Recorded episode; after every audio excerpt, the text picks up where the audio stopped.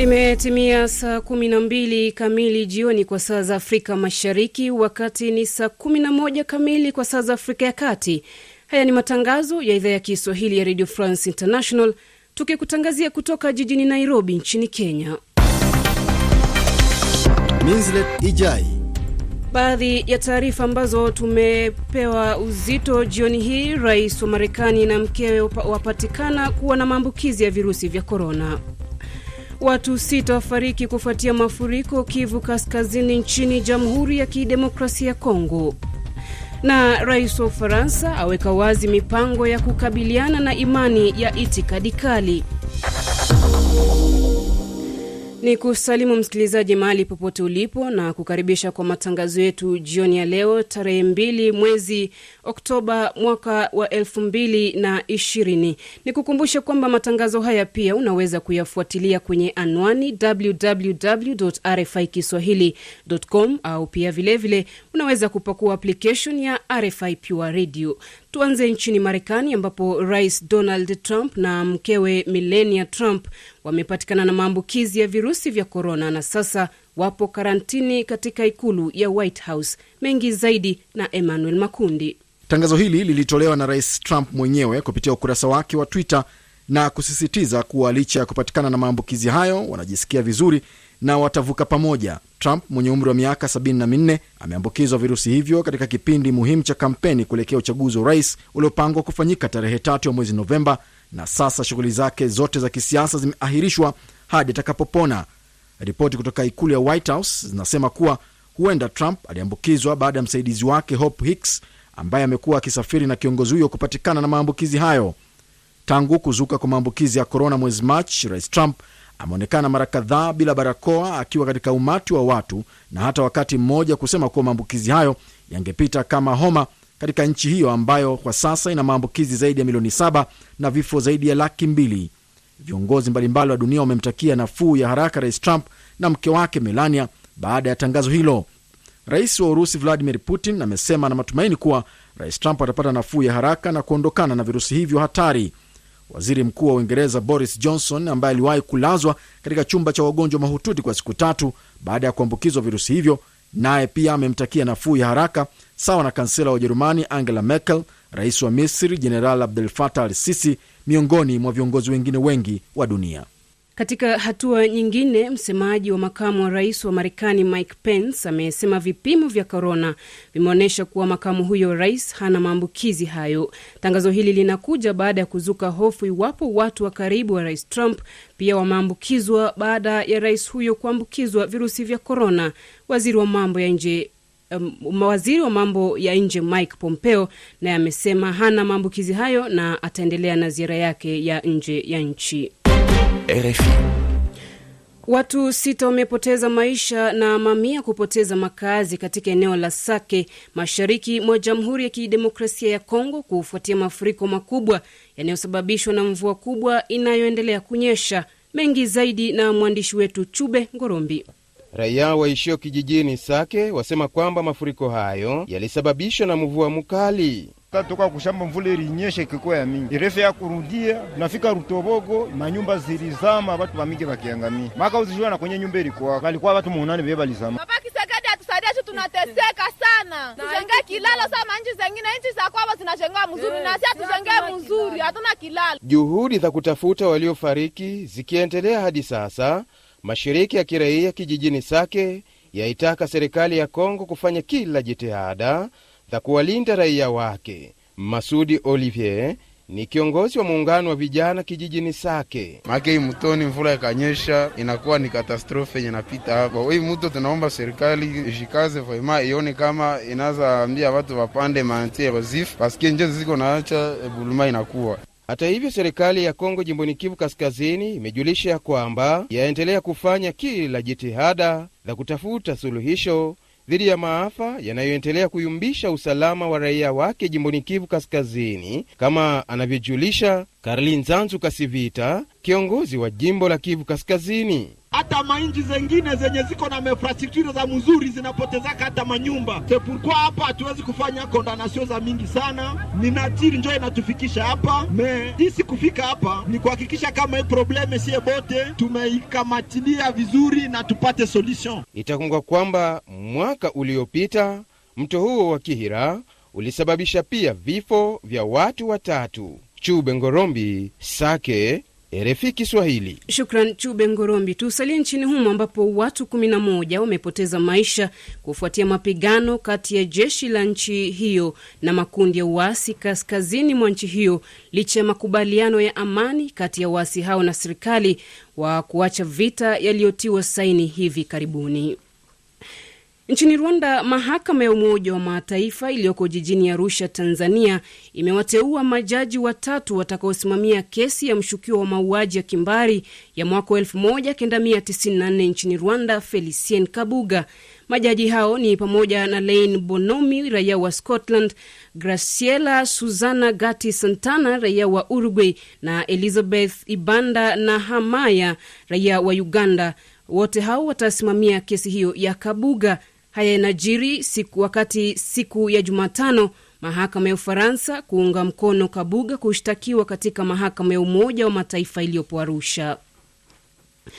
Nchini Kenya, kamati inayosimamia shughuli za chama tawala Jubilii imependekeza naibu rais William Ruto ambaye pia ni naibu kiongozi wa chama hicho aondolewe katika nafasi hiyo.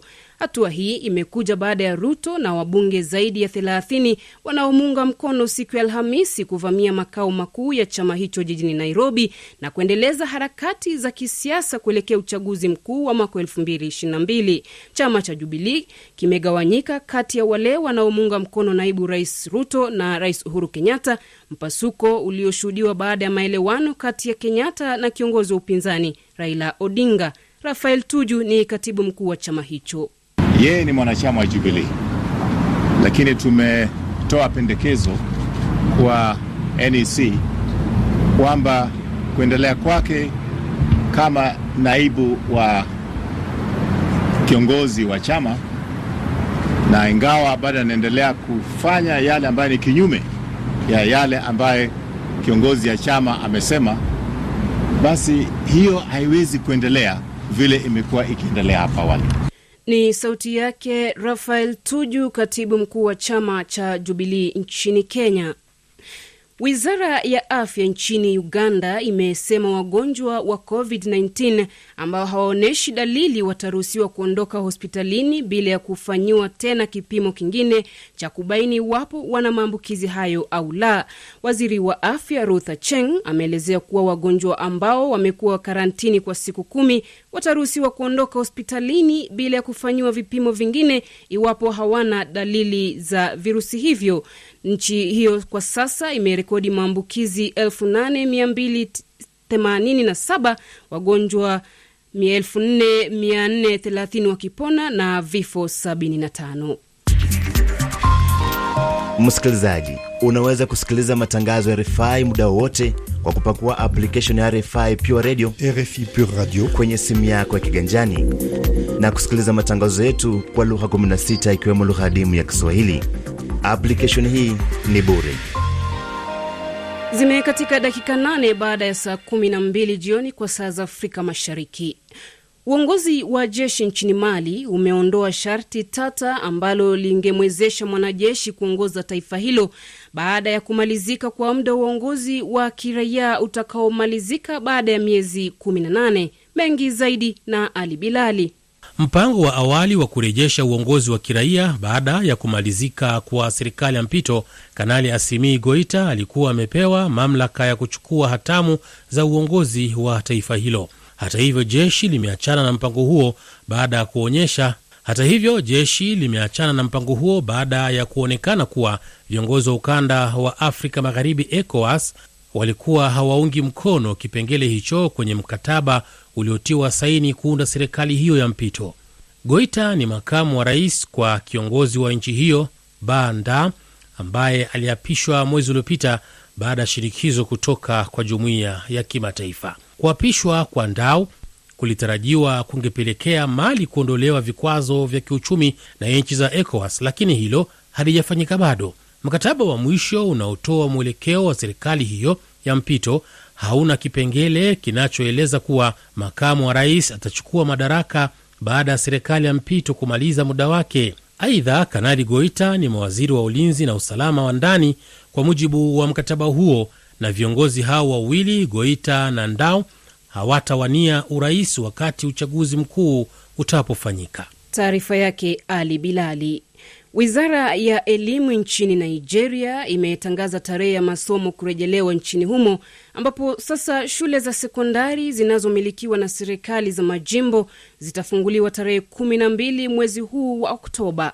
Aidha, usimamizi wa taasisi mbalimbali za elimu ya juu kama vile vyuo vikuu umetakiwa kuamua ratiba ya kurejelewa tena masomo baada ya kuwafikia maelekezo ya kujikinga dhidi ya maambukizi ya COVID-19. Waziri wa ulinzi wa Marekani Mark Esper anazuru nchi ya Moroko ikiwa ni sehemu ya mwisho ya ziara yake katika mataifa ya kaskazini mwa Afrika, ziara inayolenga kuimarisha ushirikiano dhidi ya makundi ya kijihadi katika nchi ya Libya na ukanda wa Sahel. Waziri Esper anatarajiwa kukutana na mkuu wa majeshi Abdel Fattah Lurak, waziri wa ulinzi Abdul Latif Ludiji na waziri wa mambo ya nje Nasser Burita katika juhudi za kuimarisha uhusiano wa kiusalama. Rais wa Ufaransa Emmanuel Macron amesema serikali yake itapendekeza sheria baadaye mwaka huu kupambana na itikadi za kijihadi. Macron ameongeza kuwa sheria hiyo itasaidia kupambana na itikadi kali za kidini dhidi ya inayoaminiwa na Jamhuri ya Ufaransa, huku akielezea Uislamu kama dini ambayo sasa ipo hatarini kote duniani.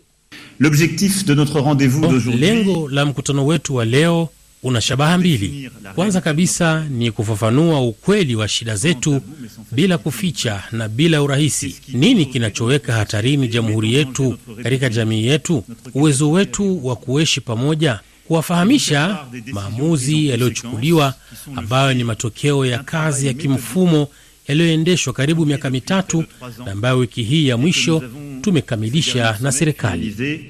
avec le gouvernement. Kauli hii imekuja baada ya hivi karibuni mtu aliyekuwa amejihami kwa kisu kuwajeruhi watu wawili nje ya ofisi ya zamani ya gazeti la vibonzo la Charlie Hebdo na kuhusishwa kuwa na itikadi za Kiislamu. Wizara ya mambo ya nje ya Armenia e, sasa inasema iko tayari kwa mazungumzo na Ufaransa, Urusi na Marekani katika juhudi za kumaliza mapigano ya siku sita na Azerbaijan kuwania eneo lenye utata la Nagorno Karabaki. Aidha, kwa upande mwingine, Azerbaijan inasema ili kusitisha mapigano hayo ni sharti Armenia iondoe majeshi yake katika eneo la Nagorno Karabaki, msimamo ambao unakuja baada ya wito wa kusitishwa mapigano kutoka kwa Ufaransa, Urusi na Marekani. Umoja wa Ulaya umeonya kuhusu kuiwekea vikwazo nchi ya Uturuki kwa kuchochea mvutano na Ugiriki juu ya uchimbaji gesi mashariki mwa bahari ya Mediterania, onyo ambalo Uturuki imepuuza na kusema itaendelea kutetea haki zake. Mjini Brussels, akizungumza mjini Brussels wakati wa mkutano wa viongozi wa umoja huo, rais wa umoja huo Ursula von der Leyen ameitaka utawala wa Ankara kujitenga na shughuli zake katika mashariki mwa Mediterania. Na miaka miwili imetimia tangu kuuawa kwa mwanahabari wa Saudi Arabia Jamal Kashogi nje ya ubalozi mdogo wa nchi hiyo jijini Istanbul nchini Uturuki. Mwili wake haujapatikana tangu kuuawa kwa mwanahabari huyo mwenye umri wa miaka 59 aliyekuwa amekwenda kwenye ubalozi huo kutafuta kibali cha kufunga ndoa. Saudi Arabia ambayo imeshutumiwa kuhusika na mauaji ya Kashogi aliyekuwa anaandikia gazeti la Marekani la Washington Post imeendelea kukanusha kuhusika na kifo chake. Msikilizaji, kumbuka matangazo haya pia unaweza kuyafuatilia kwenye anwani www RFI kiswahilicom au pia vilevile vile unaweza kupakua application ya RFI Pure Radio na utakuwa unafuatilia matangazo haya bila shaka kutoka hapa jijini Nairobi nchini Kenya. Ukiwa Nairobi tupate kwenye 89.9 FM. Saa 12 na dakika 15 kwa saa za Afrika Mashariki.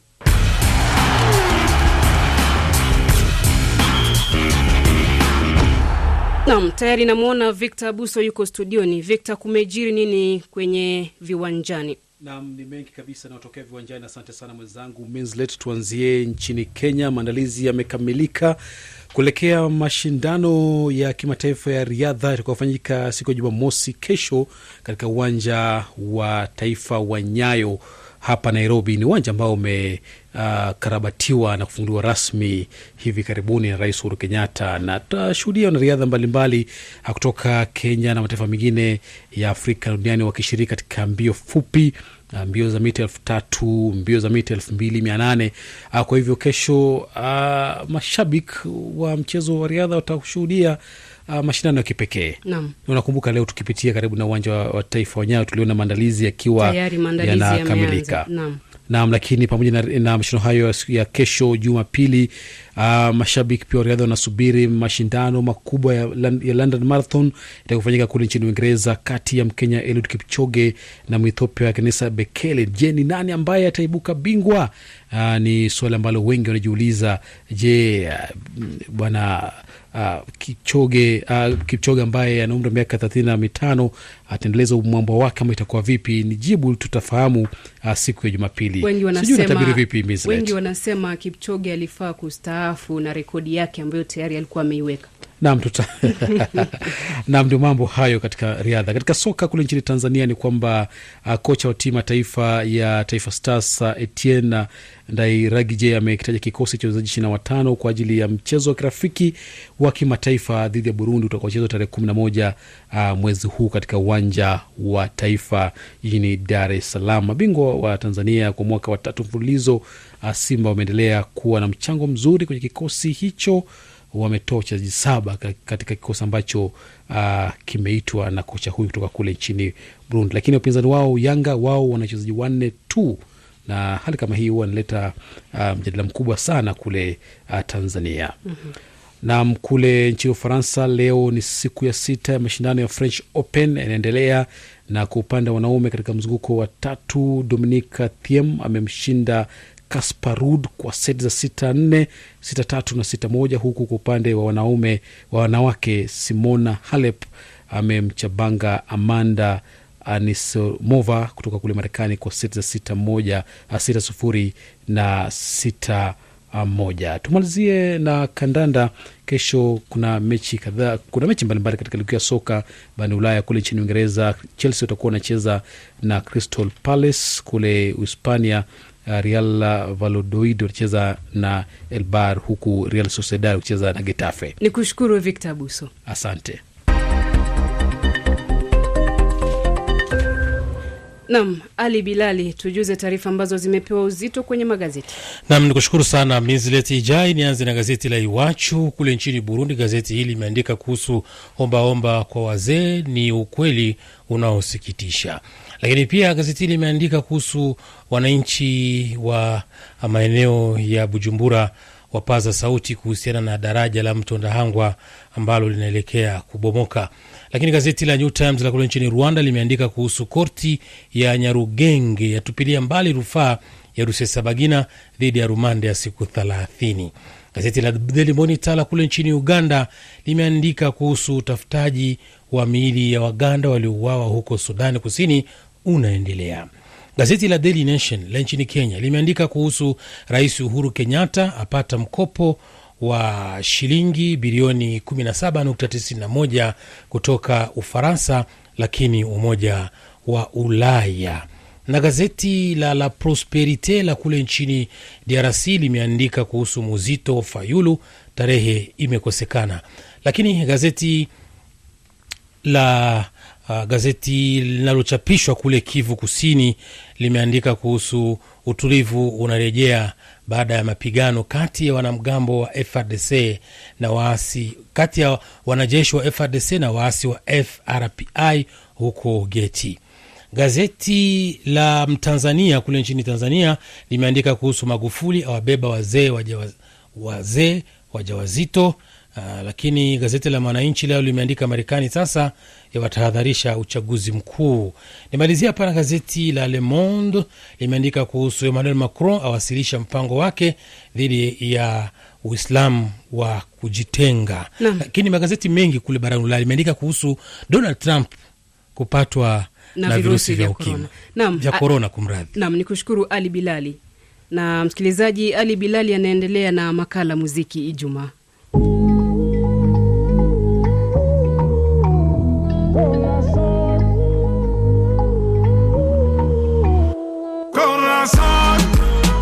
Dis-moi pourquoi tu fuis, ton truc, qu'est-ce que je suis, Nicolas Dis-moi combien tu m'aimes, dis-moi ce que j'ai fait, Nicolas Dis-moi où est-ce que tu vas, non, non, ne pas, Nicolas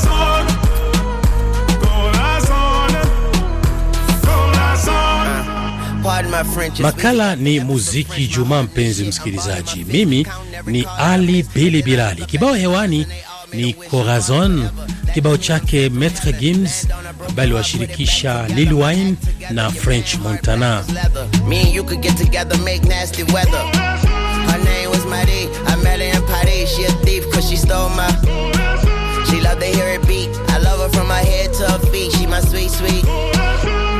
Warm-hearted, hot French misses, French kissing, and she got that French dip. I'm French dipping. Tell your boyfriend, listen, I am what you've been missing. Tune, she got your quarters on skipping. Corazon, oh dis-moi pourquoi tu fuis, toi qu'est-ce que je suis, corazon.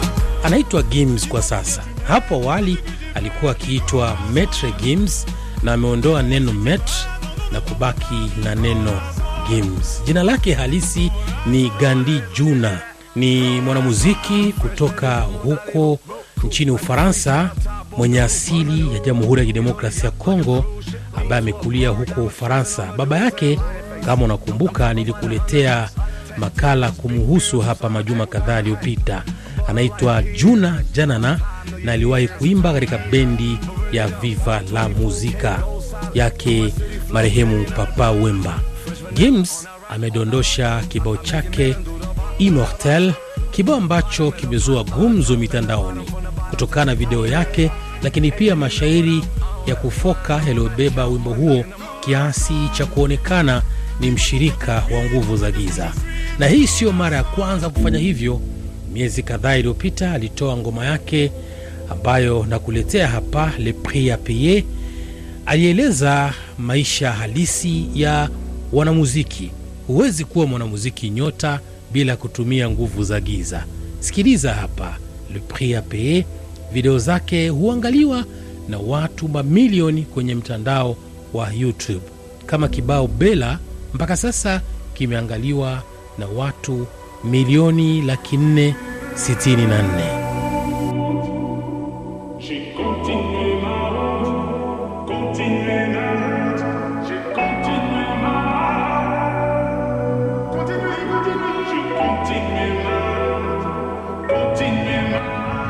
Fait des choses qu'on regrette vraiment.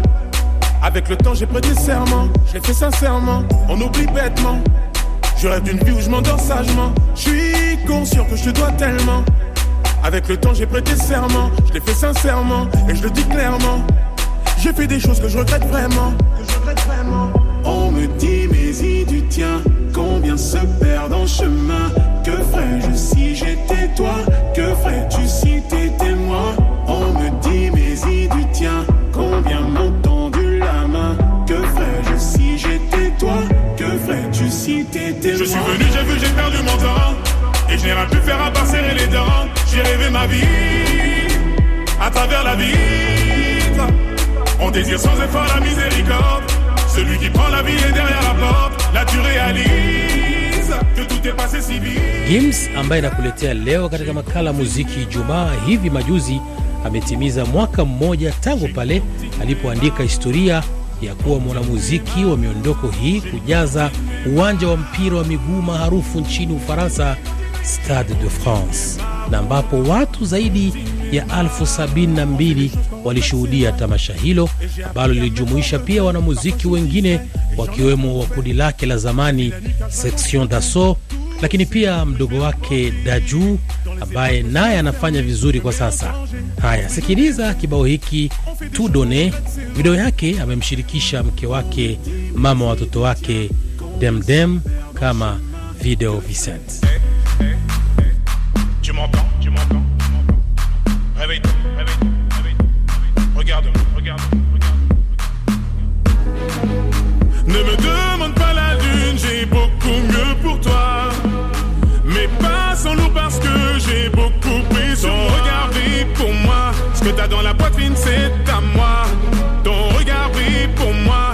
Dans la poitrine, c'est à moi. Allez, je t'ai tout donné, tout donné, tout donné, tout donné. Tu es tout ce que j'ai, tout ce que j'ai, tout ce que j'ai, tout ce que j'ai.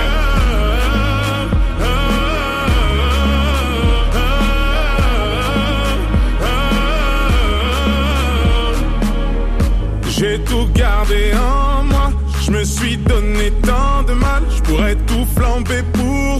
Pourtant, je ne suis pas pyromane. Et tous les deux, on foncera James ambaye anatoka katika familia ya wanamuziki anaishi huko Marrakech nchini Moroko na mkewe Demdem, Mfaransa mwenye asili ya Mali. Ana watoto sita, wanne kutoka kwa ndoa yake ya kwanza na wawili kutoka mke wake wa sasa Demdem. Moja miongoni mwa vikwazo ambavyo vinaelezwa kwamba amekuwa akinyimwa uraia wa Ufaransa ni kutokana na kwamba inaelezwa ana wake wawili.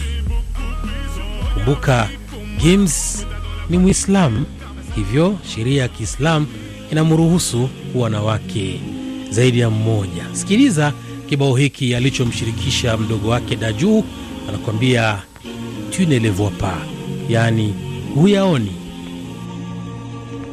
Et je t'ai donné bien plus que ce qu'il fallait. Je me suis bagarré contre vents et marées. Je l'ai fait pour toi, tu ne le vois pas.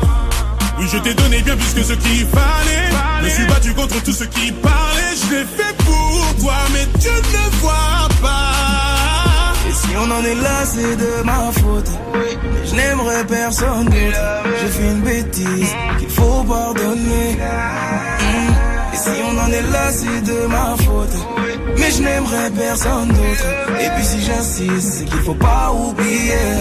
Mm. Évidemment, on va laisser parler le temps. On a assez Katika moja miongoni mwa mahojiano anasema asingelikuwa mwanamuziki basi angelikuwa mfanyabiashara wa dawa za kulevya. Msikilize hapa, anaeleza kwa nini. Sans la musique, je pense que moi je serais tombé, je serais tombé dans Bila muziki nafikiria, nafikiri mimi ningekuwa kwenye madawa ya kulevya, sababu marafiki wangu wote niliotoka nao wasanii walikuwa wachache. Wengi walikuwa wanauza unga, shisha, cocaine, nami nilikuwa nao wakati wanauza na wasubiri kwenye kona. Nilikuwa na PlayStation yangu ndogo ya mkononi nacheza naye wakati wanauza saa nane za usiku huko Babs.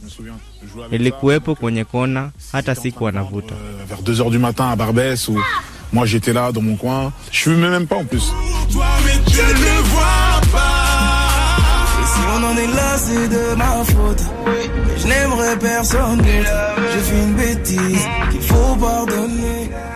Maitre Gims kwa sasa ni miongoni mwa wanamuziki wa kutoka katika ulimwengu wa nchi za Kifaransa wanaolipwa vizuri kiasi cha kuingiza euro bilioni 2.5 mwaka 2016 kiasi kwamba mke wake Demdem anaona hata akiacha muziki inatosha kuendelea na maisha na kiasi walicho nacho.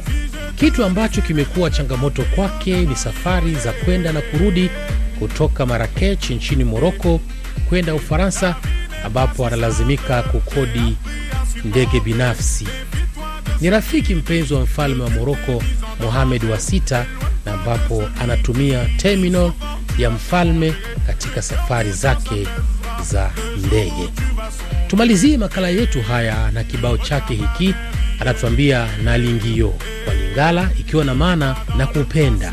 Nami msikilizaji, nakwambia na kupenda nalingio. Ne vis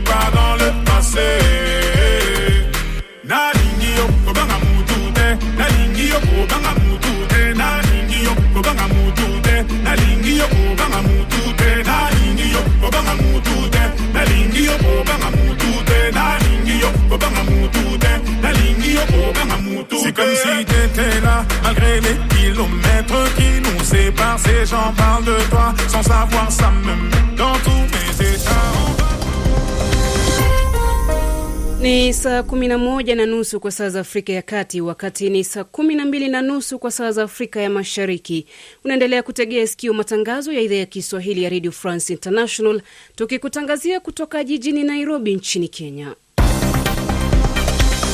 Minslet Ijai. Baadhi ya taarifa awamu hii. Rais wa Kenya akanusha ripoti kwamba majeshi ya Marekani yametaka kupewa ruhusa kutekeleza mashambulizi ya ndege zisizo na rubani nchini mwake. Uongozi wa jeshi nchini Mali waondoa sharti tata ambalo lingemwezesha mwanajeshi kuongoza taifa. Na rais wa Marekani na mkewe wapatikana kuwa na maambukizi ya virusi vya korona. Karibu tena msikilizaji, katika awamu ya pili ya matangazo yetu jioni ya leo. Fuatilia pia matangazo haya kwenye anwani www RFI kiswahili.com.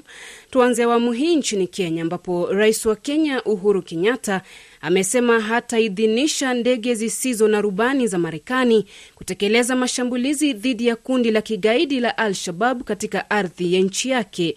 Katika mahojiano maalum na runinga ya France 24 akiwa ziarani nchini Ufaransa, Rais Kenyatta amekanusha ripoti zilizochapishwa na gazeti la The New York Times hivi karibuni kuwa Marekani ilikuwa na mpango wa kutekeleza mashambulizi hayo katika eneo la kaskazini mashariki mwa nchi hiyo. They haven't even requested for, uh, authority. Hata hawajaomba ruhusa kutumia ardhi ya Kenya kufanya mashambulizi kutumia ndege zisizokuwa na rubani, sababu tunahisi hilo halihitajiki. Ukweli wa mambo ni kwamba vikosi vya Kenya kwa ushirikiano na washirika wa kimataifa wamefaulu kuzuia kabisa mashambulizi ya kigaidi katika mipaka yetu. Tangu mwaka wa elfu mbili kumi na moja Kenya imekuwa ikishiriki katika operesheni dhidi ya kundi la Al Shababu nchini Somalia chini ya mwavuli wa Umoja wa Afrika AMISOM na kuungwa mkono na Marekani. Tusalie nchini humo ambapo kamati inayosimamia shughuli za chama tawala cha Jubilii nchini humo imependekeza naibu rais William Ruto ambaye pia ni naibu kiongozi wa chama hicho aondolewe katika nafasi hiyo. Hatua hii imekuja baada ya Ruto na wabunge zaidi ya 30 wanaomuunga mkono siku ya Alhamisi kuvamia makao makuu ya chama hicho jijini Nairobi na kuendeleza harakati za kisiasa kuelekea uchaguzi mkuu wa mwaka 2022. Chama cha Jubilii kimegawanyika kati ya wale wanaomuunga mkono naibu rais Ruto na rais Uhuru Kenyatta, mpasuko unaoshuhudiwa baada ya maelewano kati ya Kenyatta na kiongozi wa upinzani Raila Odinga. Rafael Tuju ni katibu mkuu wa chama cha Jubilii. Yeye ni mwanachama wa Jubilii, lakini tumetoa pendekezo kwa NEC kwamba kuendelea kwake kama naibu wa kiongozi wa chama na ingawa bado anaendelea kufanya yale ambayo ni kinyume ya yale ambaye kiongozi ya chama amesema, basi hiyo haiwezi kuendelea vile imekuwa ikiendelea hapa awali. Sauti yake Rafael Tuju, katibu mkuu wa chama cha Jubilee nchini Kenya. Mgombea wa urais kutoka chama kikuu cha upinzani nchini Tanzania, Tundu Lisu amesimamishwa kufanya kampeni kwa muda wa wiki moja. Hatua hiyo imechukuliwa mapema hii leo na kamati ya maadili ya taifa ya tume ya uchaguzi. Katika taarifa yake, kamati hiyo imesema imechukua hatua hiyo baada ya malalamiko yaliyowasilishwa na chama cha NRA na CCM wakilalamikia kitendo cha Tundu Lissu alipokuwa mkoani Mara alipodai kuwa Rais John Magufuli ameitisha kikao cha wasimamizi wa uchaguzi nchi nzima ili kuhujumu uchaguzi. Polisi nchini Ethiopia katika jimbo la Oromia imewakamata watu mia tano na tatu kwa tuhuma za kupanga na kusababisha ghasia wakati wa tamasha la kila mwaka la kurudisha shukrani na kufani, kufanikiwa kupata bunduki na mabomu ya mkono. Haya yanajiri wiki moja tu baada ya mwanasheria mkuu wa nchi hiyo kusema kuwa watu watakao watu wapatao elfu mbili walishtakiwa kwa kusababisha vurugu baada ya kifo cha mwanamuziki tajika wa Uromo Hachalu Hudesa mwezi Juni. Serikali ya Sudan na waasi hapo kesho watatia saini mkataba wa amani jijini Juba katika nchi jirani ya Sudan Kusini unaonuia kumaliza mapigano ya muda mrefu ambayo yamesababisha vifo vya maelfu ya watu. Mwandishi wetu wa maswala ya Sudan James Shimanyula anaeleza zaidi. Pande zote mbili zinatarajiwa kusaini mkataba huo mjini Juba, mji mkuu wa Sudani Kusini, ambayo imetoa mchango mkubwa wa ushauri kwa makundi ya waasi kuweka silaha chini kwa minajili ya kurejesha amani baada ya mapigano ya zaidi ya miaka 30. Kusainiwa kwa mkataba huo kunakuja wakati ambapo serikali mpya iko Sudan na mojawapo ya malengo yake ni kumaliza uasi humo nchini. Kufungamana na mkataba huo, vikosi vya waasi vitajiunga taratibu na jeshi la serikali ya Sudan. Ingawaje makundi tisa ya waasi yatasaini mkataba huo wa amani, kuna makundi mawili ambayo kufikia sasa yamekataa kusaini mkataba huo. Kundi moja ni Sudan Liberation Movement la waasi lenye makao yake katika jimbo la Darfur na ambalo linaongozwa na Abdul Wahid Nur. Kundi la pili ni Sudan People's Liberation Movement North, lina makao yake katika jimbo la Kordofani Kusini na linaongozwa na Abdul hilo. Ripoti yake mwandishi wetu James Shimanyula.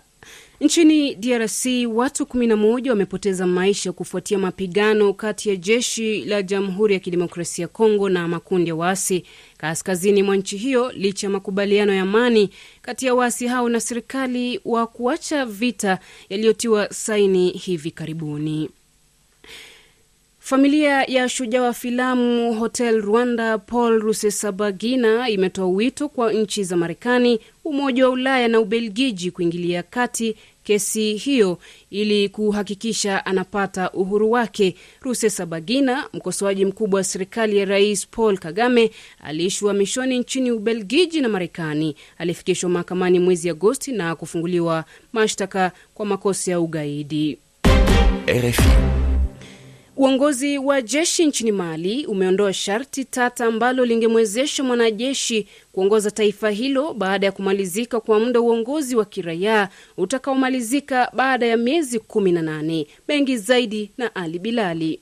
Mpango wa awali wa kurejesha uongozi wa kiraia baada ya kumalizika kwa serikali ya mpito, Kanali Asimi Goita alikuwa amepewa mamlaka ya kuchukua hatamu za uongozi wa taifa hilo. Hata hivyo jeshi limeachana na mpango huo baada ya kuonyesha hata hivyo jeshi limeachana na mpango huo baada ya kuonekana kuwa viongozi wa ukanda wa Afrika Magharibi, ECOWAS, walikuwa hawaungi mkono kipengele hicho kwenye mkataba uliotiwa saini kuunda serikali hiyo ya mpito. Goita ni makamu wa rais kwa kiongozi wa nchi hiyo Banda, ambaye aliapishwa mwezi uliopita baada ya shinikizo kutoka kwa jumuiya ya kimataifa. Kuapishwa kwa Ndau kulitarajiwa kungepelekea Mali kuondolewa vikwazo vya kiuchumi na nchi za ECOWAS, lakini hilo halijafanyika bado.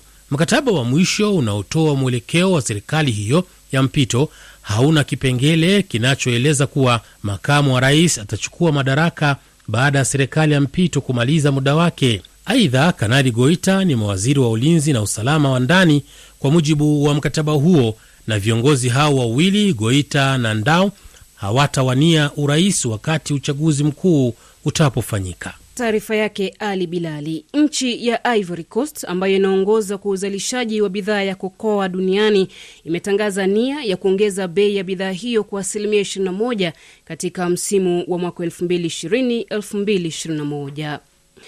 Nchi ya Tunisia imerekodi maambukizi mapya ya elfu moja na mia tatu na moja, wizara ya afya nchini humo hivi leo ikita, ikitaja rekodi hiyo kuwa ya juu kuwahi kurekodiwa na kuifanya serikali kutangaza kafyu nyakati za usiku katika miji ya Suse na Monastir. Unaweza kusikiliza matangazo haya kupitia shortwave katika frequency 11790 kHz mita bendi 25. RFI. Rais wa Marekani Donald Trump na mkewe Melania Trump wamepatikana na maambukizi ya virusi vya korona na sasa wapo karantini katika ikulu ya White House. Mengi zaidi na Emmanuel Makundi. Tangazo hili lilitolewa na Rais Trump mwenyewe kupitia ukurasa wake wa Twitter na kusisitiza kuwa licha ya kupatikana na maambukizi hayo wanajisikia vizuri na watavuka pamoja. Trump mwenye umri wa miaka 74 ameambukizwa virusi hivyo katika kipindi muhimu cha kampeni kuelekea uchaguzi wa urais uliopangwa kufanyika tarehe tatu ya mwezi Novemba, na sasa shughuli zake zote za kisiasa zimeahirishwa hadi atakapopona. Ripoti kutoka ikulu ya White House zinasema kuwa huenda Trump aliambukizwa baada ya msaidizi wake Hope Hicks ambaye amekuwa akisafiri na kiongozi huyo kupatikana na maambukizi hayo. Tangu kuzuka kwa maambukizi ya korona mwezi Machi, rais Trump ameonekana mara kadhaa bila barakoa akiwa katika umati wa watu na hata wakati mmoja kusema kuwa maambukizi hayo yangepita kama homa katika nchi hiyo ambayo kwa sasa ina maambukizi zaidi ya milioni saba na vifo zaidi ya laki mbili. Viongozi mbalimbali wa dunia wamemtakia nafuu ya haraka rais Trump na mke wake Melania baada ya tangazo hilo. Rais wa Urusi Vladimir Putin amesema na matumaini kuwa rais Trump atapata nafuu ya haraka na kuondokana na virusi hivyo hatari. Waziri Mkuu wa Uingereza Boris Johnson, ambaye aliwahi kulazwa katika chumba cha wagonjwa mahututi kwa siku tatu baada ya kuambukizwa virusi hivyo, naye pia amemtakia nafuu ya haraka, sawa na kansela wa Ujerumani Angela Merkel, rais wa Misri Jeneral Abdel Fattah al Sisi, miongoni mwa viongozi wengine wengi wa dunia. Katika hatua nyingine, msemaji wa makamu wa rais wa Marekani Mike Pence amesema vipimo vya korona vimeonyesha kuwa makamu huyo wa rais hana maambukizi hayo. Rais wa Ufaransa Emmanuel Macron amesema serikali yake itapendekeza sheria baadaye mwaka huu kupambana na itikadi za kijihadi. De notre Lengo la mkutano wetu wa leo una shabaha mbili. Kwanza kabisa ni kufafanua ukweli wa shida zetu bila kuficha na bila urahisi. Nini kinachoweka hatarini jamhuri yetu katika jamii yetu, uwezo wetu wa kuishi pamoja, kuwafahamisha maamuzi yaliyochukuliwa ambayo ni matokeo ya kazi ya kimfumo yaliyoendeshwa karibu miaka mitatu na ambayo wiki hii ya mwisho tumekamilisha na serikali. avec euh, le gouvernement. Macron ameongeza kuwa sheria hiyo itasaidia kupambana na itikadi kali za kidini dhidi ya ile inayoaminiwa na jamhuri ya Ufaransa, huku akielezea Uislamu kama dini ambayo kwa sasa ipo hatarini kote duniani. Kauli hii hata hivyo imekuja baada ya hivi karibuni mtu aliyekuwa amejihami kwa kisu kuwajeruhi watu wawili nje ya ofisi ya zamani ya gazeti la vibonzo la Charlie Hebdo na kuhusishwa kuwa na itikadi za Kiislamu.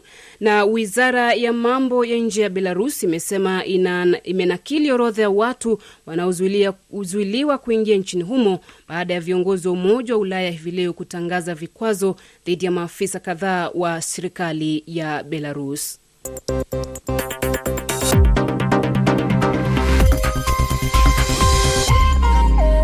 Saa kumi na mbili na dakika 42 kwa saa za Afrika Mashariki. Tugeukie mahojiano.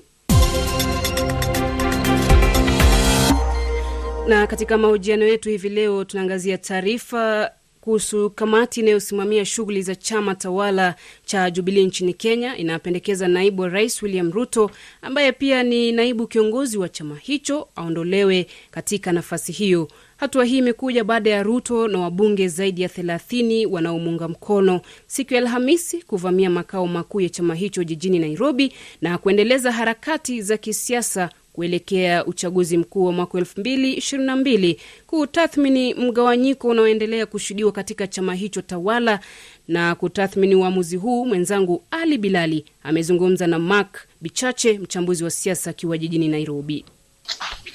Uh, cha kwanza ni kwamba tukumbuke kwamba naibu wa rais uh, William Ruto amekuwa akimu nitasema kumchokoza uh, rais kwa maana ya kufanya uh, matendo ambayo ni kiume ambacho ki, ki, ki, kiume cha uh, yale ambayo um, rais anataka.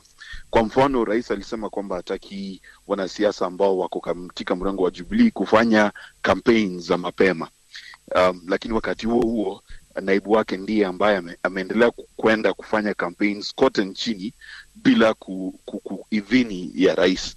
Cha pili ni naibu wa rais ndiye peke yake amebaki katika uh, uwanja wa kisiasa ambaye anapinga BBI ambayo ni, ni, ni, ni, ni ajenda moja kuu ya rais uh, Uhuru Kenyatta. Kwa hivyo inaonekana kwamba ni, ni dhahiri um, naibu wa rais ndiye mpinzani mkuu zaidi wa ajenda ya rais Uhuru Kenyatta. Kwa hiyo ili, ilikuwa tu ni wa, muda tu wakati ingefika ambapo rais ange angekuwa na, na, na, na option nyingine ili ila ya kumfukuza naibu rais katika uh, nyadhifa yake katika chama, na nadhani ni, ni mzuri kwa Kenya kwa sababu uh, hata Yesu alisema inawezekanaje wawili kutembea bila kukubaliana.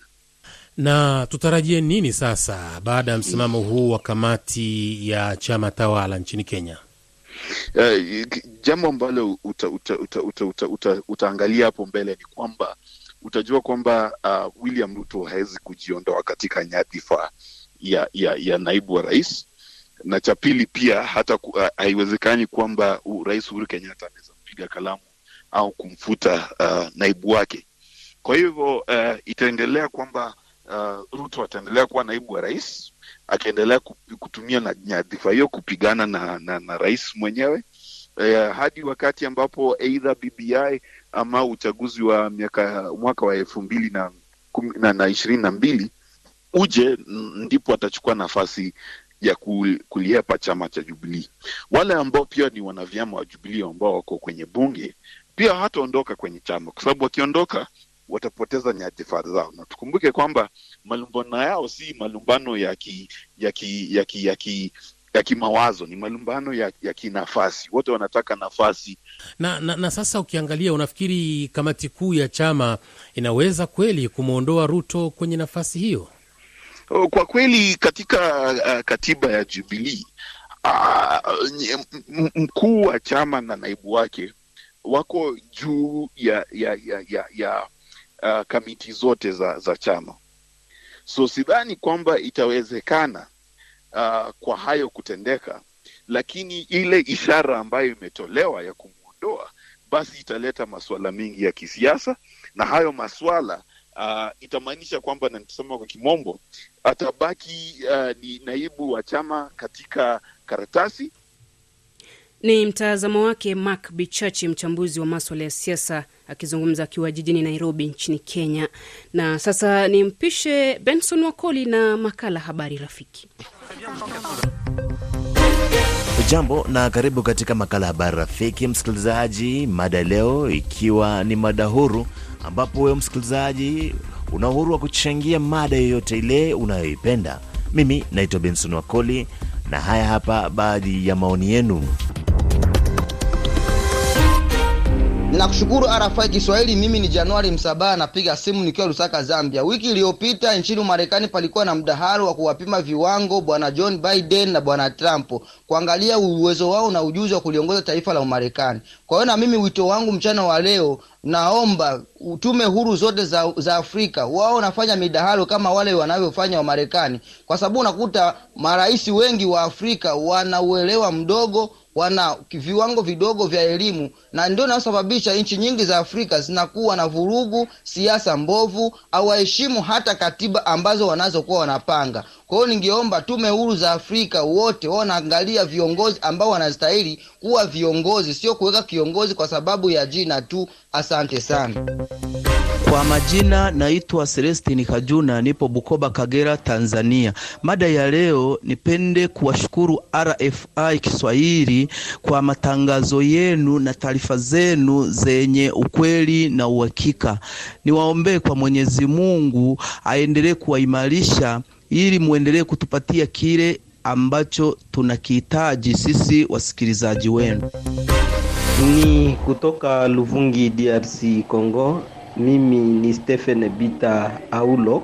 Inafurahisha kuona jinsi ambavyo wabunge wawili wa tarafa la Uvira katika nchi ya Jamhuri ya Kidemokrasia ya Kongo kwa namna ambavyo wameungana. Inafurahisha sana wakaaji wa Luvungi, na kila mtu anaona kuwa maendeleo inaweza kuendeka mzuri. Hao wabunge kunapita miaka mingi ambao wakukuwa wanapatana, lakini kwa hivi sasa wote wawili wamepatana na wameshafanza amani kila mmoja kuhusiana na mwengine. Toka Kamanyola, DRC, jimboni Kivu Kusini. Naitwa Imani Classic. Mada ambayo napenda zungumzia leo ni kufuatana na maandamano ambayo yalishuhudiwa huko Bukavu. Ni maandamano ambayo yalikuwa na husika e, kuhusu kutishiwa kuuawa kwake Dr. Denis Mukwege, mshindi wa tunzo ya amani ya Nobel. Mimi ningeomba serikali yetu ya DRC na Umoja Mataifa kumlindia usalama mshindi huyo e, wa tunzo ya amani kwa kutishiwa kuuawa, na wasakwe wale watu wote ambao waendelea kumutishia kifo na waweke korokoroni na kujibu e, mashtaka yao na wahukumiwe kulingana na kosa ambayo wanaendelea kuifanya ya kumtishia kumuua bwana Mukwege. Asante sana RFI Kiswahili. Samuel Agaba toka Kampala, Uganda. Hali imekuwa tete sana nchini Marekani kati ya Rais Trump na mpinzani wake Joe Biden baada ya mjadala mkali wiki hii ambapo wawili hao walirushiana hata matusi, na tumesikia kwamba Donald Trump amepimwa na kukutwa ameambukizwa na virusi vya korona. Nadhani hii itarudisha nyuma mikakati wake wa kampeni na bado itampa nafasi kubwa Joe Biden ambaye alikuwa akilaumu njia ambayo Trump anashughulikia janga hili. Jambo sana RFI Swahili, unazungumuza na Kashilembo Roger kutoka Bujumbura, na mimi nilitaka unga mkono kwa mheshimiwa Denis Mukwege. Maalifu inazidi kuwa mingi sana DRC. Mbona zingine nchi moja mataifa inafuatilia, lakini mambo ya DRC moja ya mataifa inaipuzia? Sielewi kwa nini. Wafanye nguvu waungane na wale majaji ya Kongo. Naitwa John Richard toka Kampala, Uganda, maeneo ya Mnyonyo hapa. Ah, kwa maoni yangu ningalipenda kuzungumzia kuhusu bara la Afrika ambalo kila wakati linategemea msaada toka maeneo la Ulaya. Sisi watu wa Afrika, sisi nchi za Afrika tuna kila kitu, ila tumebaki watu wa kusajiliwa kila wakati. Hiyo haipendezi kabisa kwa bara letu ambalo lina utajiri mwingi, ila kila siku tunategemea msaada toka nje ya Afrika. Jina langu ni Oscar Siridioni Nshando, niko Kitobo Kikuku, Mleba, Kagera, Tanzania.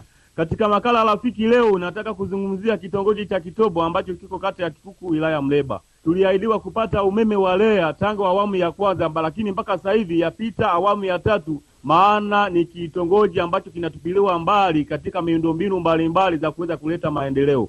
Hatuna maji, hatuna barabara, hatuna umeme. Hivyo naomba mamlaka husika kama zinanisikia ziweze kuifuatia hilo katika jicho la pili. Tunatupa sana kitongoji cha Kitobo kama vile sio Watanzania.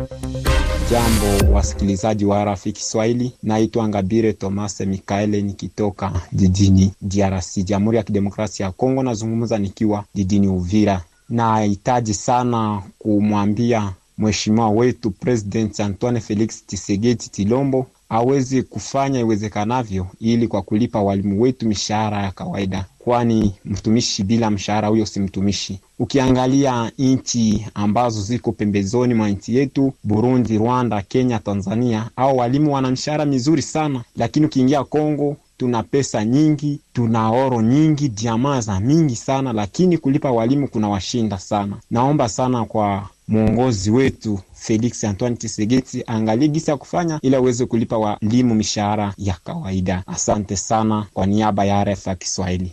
RFI. Msikilizaji, kutokana na janga la korona, tunasikitika kuwa tunashindwa kukuletea vipindi vyetu kama kawaida. Pamoja na mazingira magumu tuliyonayo kwa sasa, tunajitahidi kuhakikisha kuwa tuko pamoja nawe kukupasha habari za kimataifa na kanda. Asante sana kwa kuendelea kuwa nasi kila siku.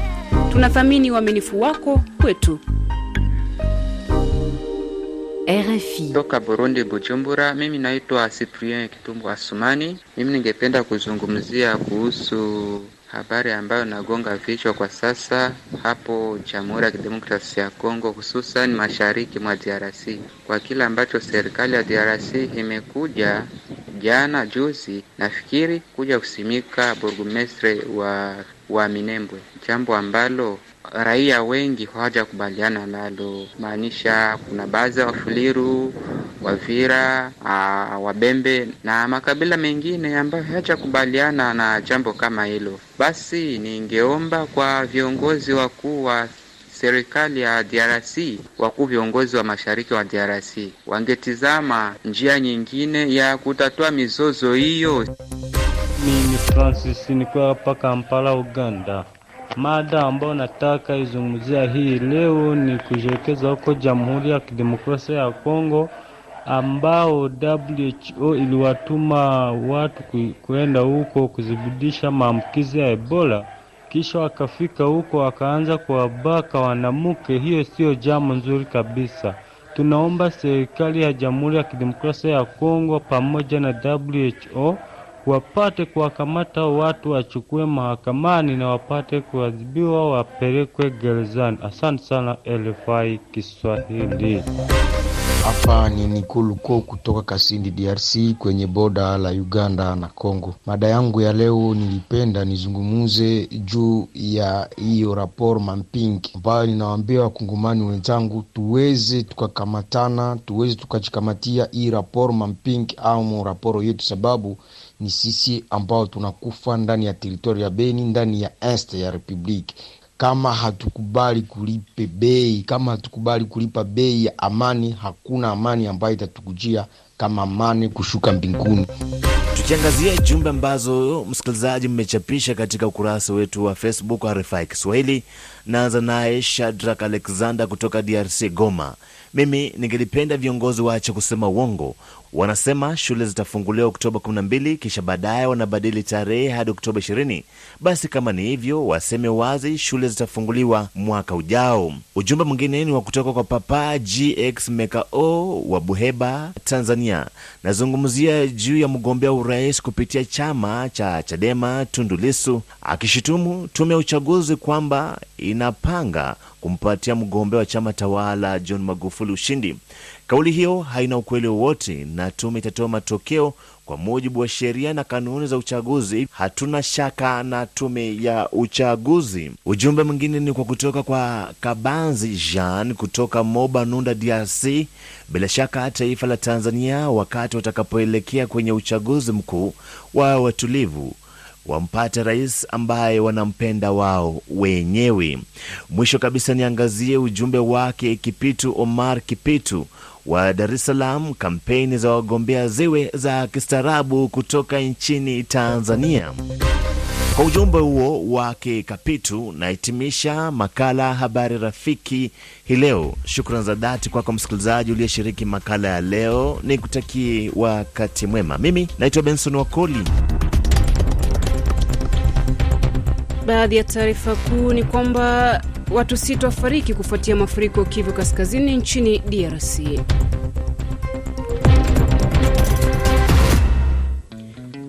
Msikilizaji, kabla niondoke studioni, ni kuache na kibao Suzana cha kundi la wasanii Sauti Sol kutokea nchini Kenya.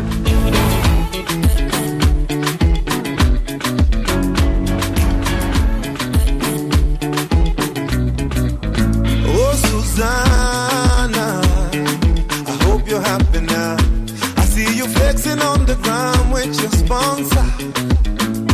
Susanna, I hope you're happy now. I see you change your skin color and your hair is longer now. Na kuona bali hapo kando ya Champs-Elysees, ukitesa na kamini yeyeyeyeye, none of my business. And I see you in London, silicone on your mama, shaking what your doctor gave ya. On your Baby, hasta la banda.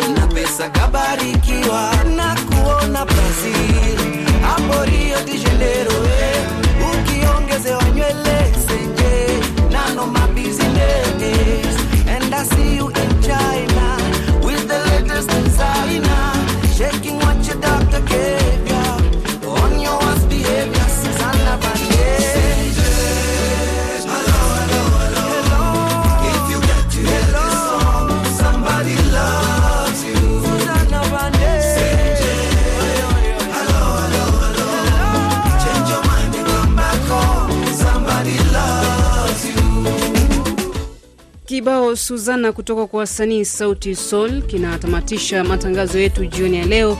Shukran sana kwa waliofanikisha matangazo siku ya leo na juma hili kwa jumla. Msimamizi wa matangazo juma hili amekuwa Victor Abuso. Fundi wangu wa mitambo hivi leo amekuwa Collins Kadhambi akishirikiana na George Maina. Kutoka hapa studioni, mimi naitwa Menslet Jai, ni kutakie jioni njema, wikendi njema.